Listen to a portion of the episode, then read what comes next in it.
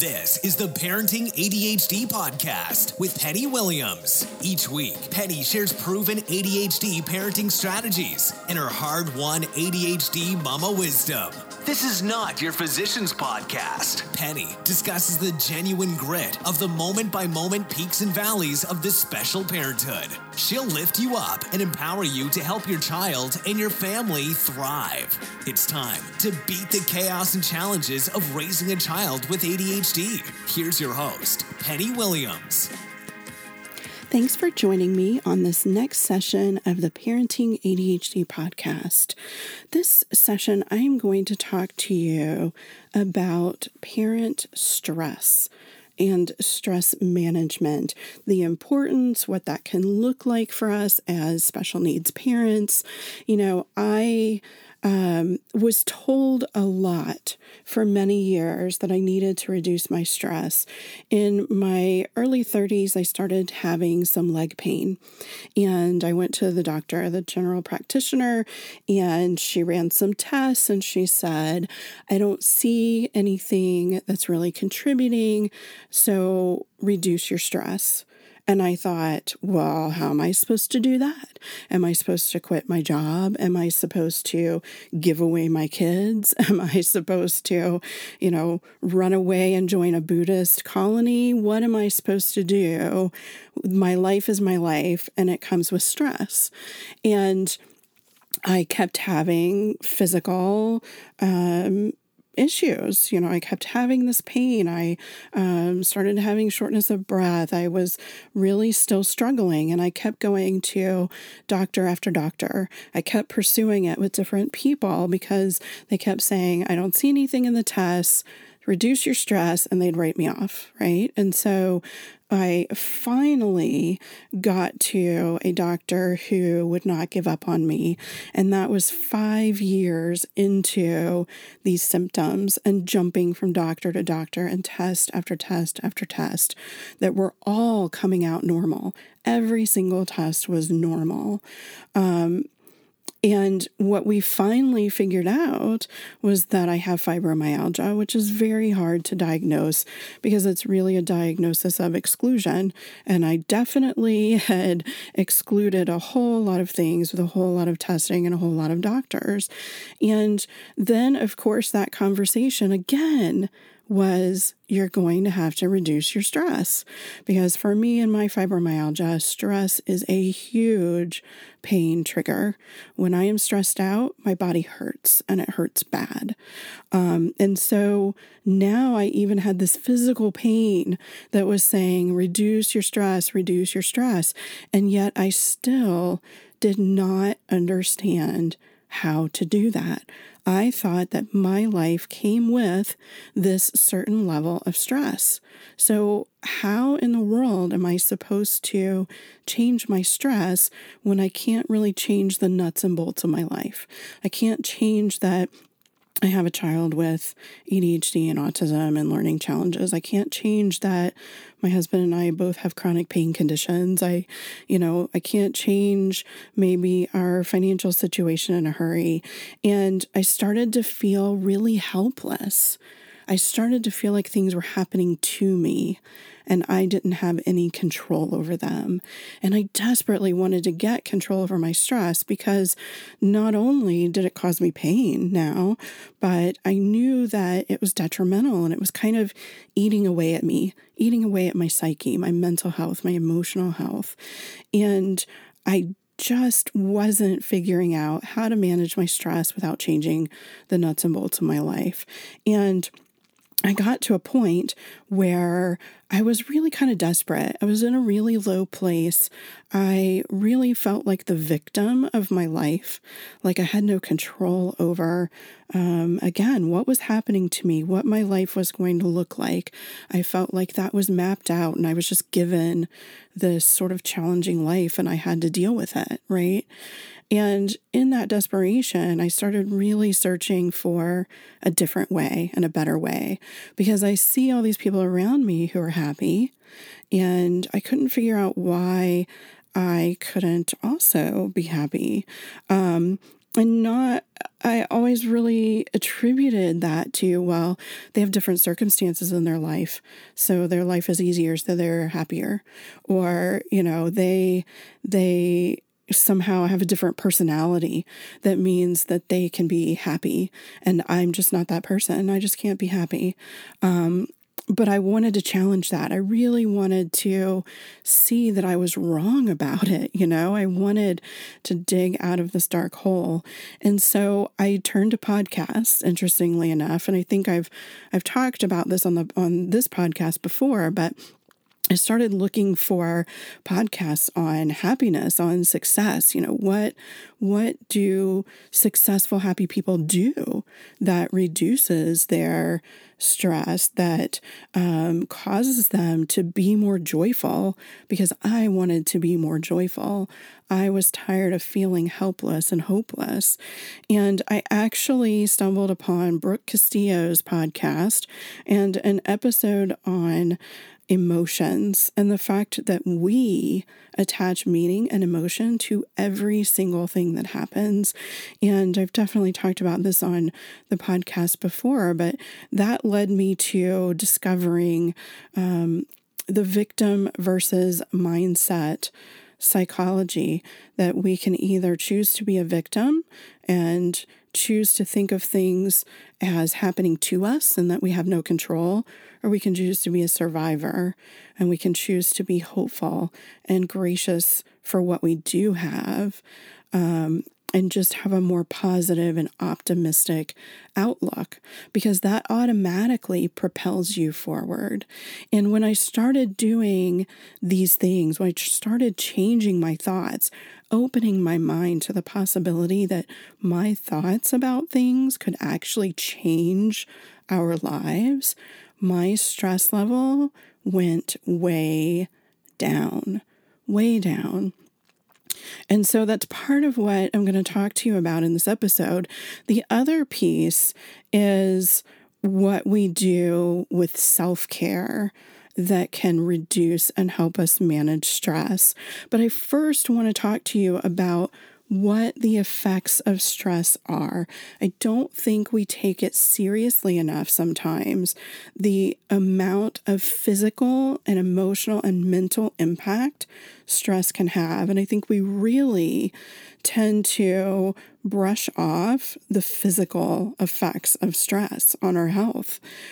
We can have headaches, heartburn, heart attacks, heart attacks, people from stress, depression, insomnia, weak immune system, high blood pressure, tense muscles. Um, if you have an autoimmune condition, stress can flare that. So, for me with fibromyalgia, it's pain. For someone with something like IBS, it could be, you know, digestive dysfunction. Um, you know, more so flares of those different conditions. Um, it can lead to more anxiety, um, rapid breathing, overworking your heart, just like high blood pressure and increased heart rate is going to overwork that muscle. And that's why high blood pressure is bad. You're overworking that heart muscle, and then there's negative effects on the muscle that then affect the way that your heart works. Um, it can affect reproduction, it can affect um, stomach aches, so many different things physically can come from stress. It's so important to understand that because we we put off self care as parents because we're told by our culture, our society, that we are supposed to give everything of ourselves. We're supposed to sacrifice our entire selves for our families, especially for our kids as moms. We're supposed to give everything. If we give anything to ourselves, it's selfish. That's what our culture has kind of laid out for us, at least in the United States. And so we're already not taking care of ourselves. Then we're adding not only the stress of work and regular parenthood, but the stress of having a special needs child, a child with ADHD or autism or learning disabilities or anxiety. And that's just a whole nother layer of stress. There was a study done in 2017. They analyzed 283 women when their children were diagnosed with autism, and then they went back and analyzed them two years later. And at the time of the diagnosis, the mothers whose children had the most challenging behavior experienced the most stress. But then what they found when they went back is that those who worked through that. They developed coping strategies. They maybe networked with other parents. They f- worked on not feeling so isolated, not taking their kids' challenges personally. They had less stress. When they went back and looked at these moms, they had less stress because these moms with less stress had focused on getting help had focused on solving problems, on finding meaning in their experience. When you find meaning in the fact that your child has challenges or, you know, anything else that's going on in your life, when you find meaning and explanation, you're lifting some of that heavy weight and burden of that situation. So, again, how do we reduce stress? When we have special needs kids, we take care of ourselves. Self care is the answer. Um, and, and it's not only the answer for our own well being, it's the answer for our entire families. And it's modeling for our kids. We are modeling how to take care of yourself. We are modeling that you're worthy as an adult, that everyone has value as their own individual, not just as a parent or not just in their job at work, but that you have value and that you're important and that it's important to take care of yourself there are different components to self care.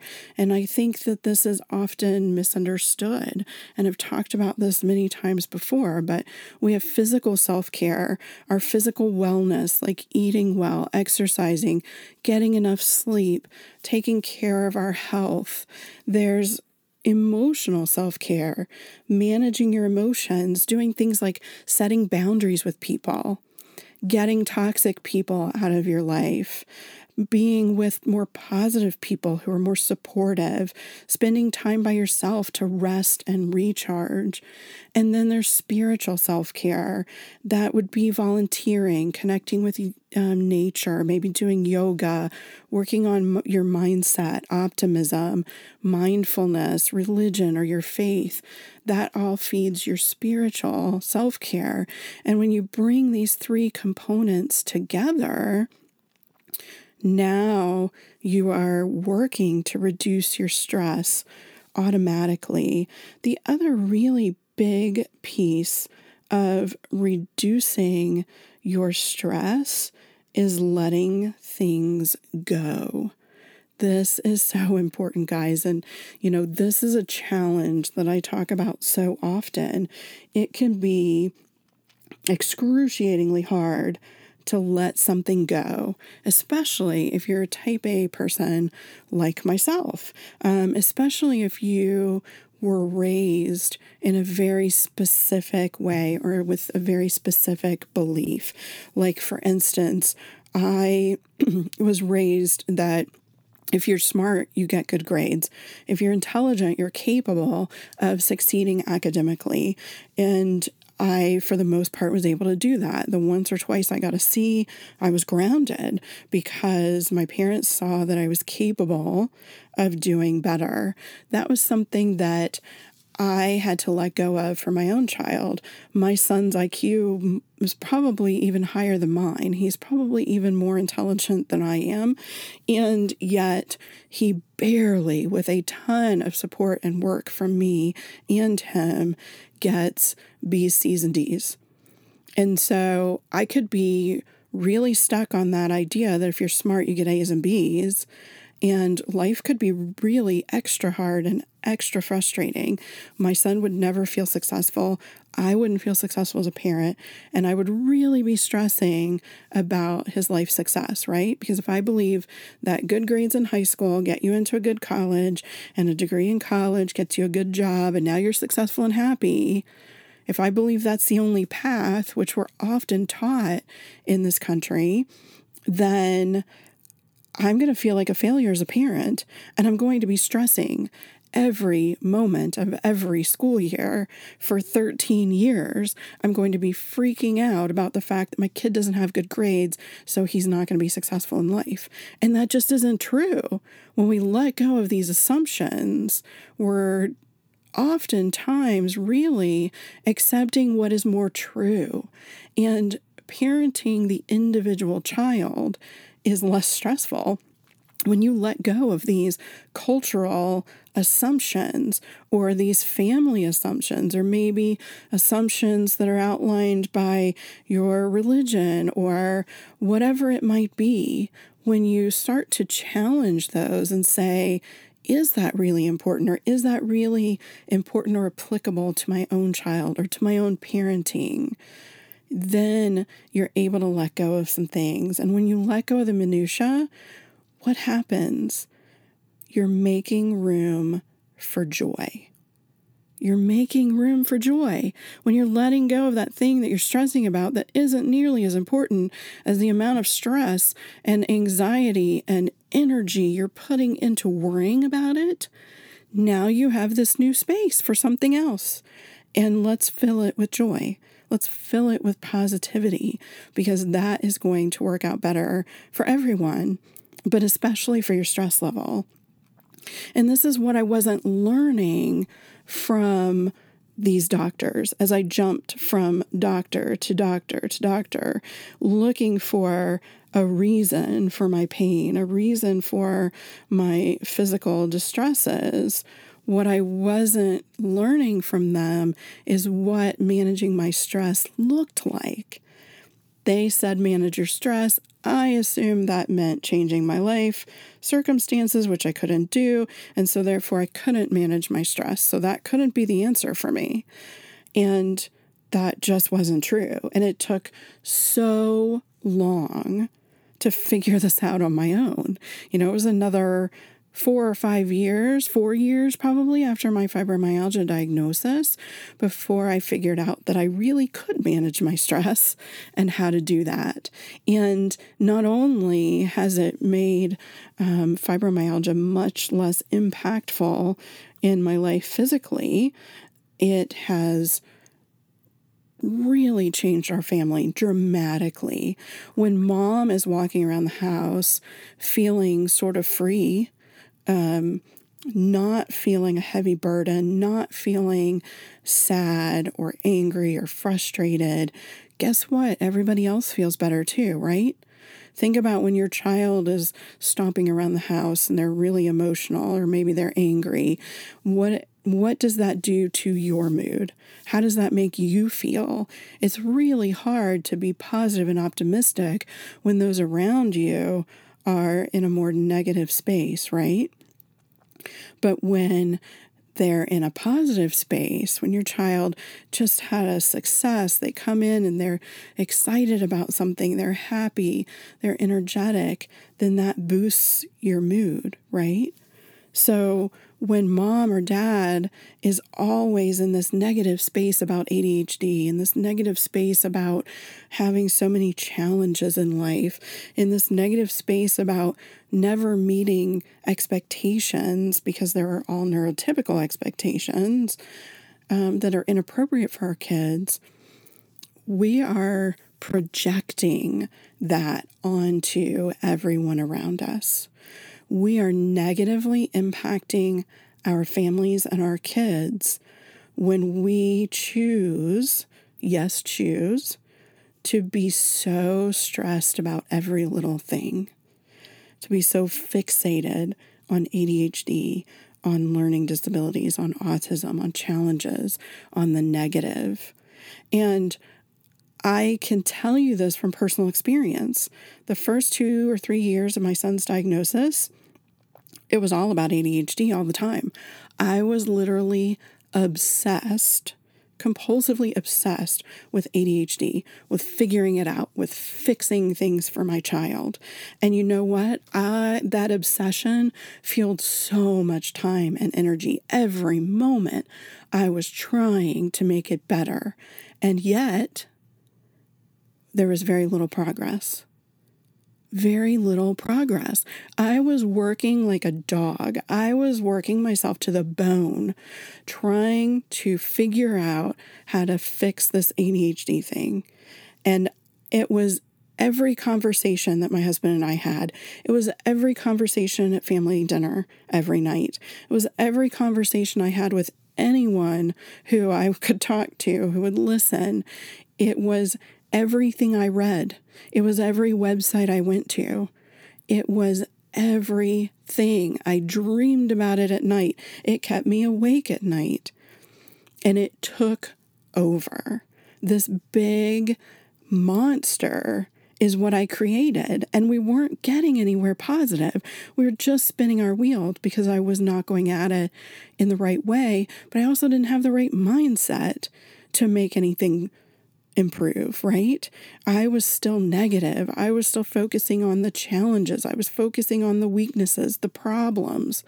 I was not focusing on what we could were doing that was good. I was not positive, and so nothing else could be positive, right? And it was so heavy carrying that beast around feeding it and making it grow bigger and bigger. It was so heavy and it was ruining our family. Truly, it was ruining our family, my obsession with ADHD. And when I was able to finally step back and say, okay, I can't change ADHD because I can't change my child's brain. So, what can I do so that we can live well with ADHD? So that we can work with it, work around it. What tools and strategies? When I started looking at accepting ADHD and moving forward with it, everything changed. And that was when my stress levels started reducing. But I was still having these thoughts as a victim. I was still very much stuck in that victim mentality. So I was starting to have some optimism, but I still thought that I really didn't have a lot of control. I had certainly um, boosted the tone and the mood in our house by starting to approach it differently, but I still was not in a good place. There still was not nearly enough room for joy. And when I started to read about victim versus survivor, and when I made the mindful choice to start to live and think like a survivor, everything changed and my stress level went down drastically. So let's talk a minute. I know I've talked about self care before, but I want to talk just a minute on this episode about some ideas for self care, about ideas for reducing your stress. And these things don't have to cost a penny. You don't even have to leave your house. It's so easy to do. But the problem is that we think of self care as going on a trip, going on a weekend away with our girlfriends or with the guys, or um, going to the spa for a day for several hundred dollars. And that's not what self care truly is. Sure, that's self care. Sure, that, you know, is fueling your spirit, but it's not a requirement to take care of yourself. You don't have to spend money. You don't have to take a trip. What I did to start out with for self care when my kids were little was I just spent extra time in the bathroom. Mom has to go pee. I'll be out in a few minutes. I did my business and then I just sat in there. I closed my eyes. I took a breath and I recomposed myself. I kind of, you know, shored up the walls and was ready to go back into the chaos and keep being the parent that my kids needed me to be. So, five extra minutes in the bathroom, if that's all you can do, do it.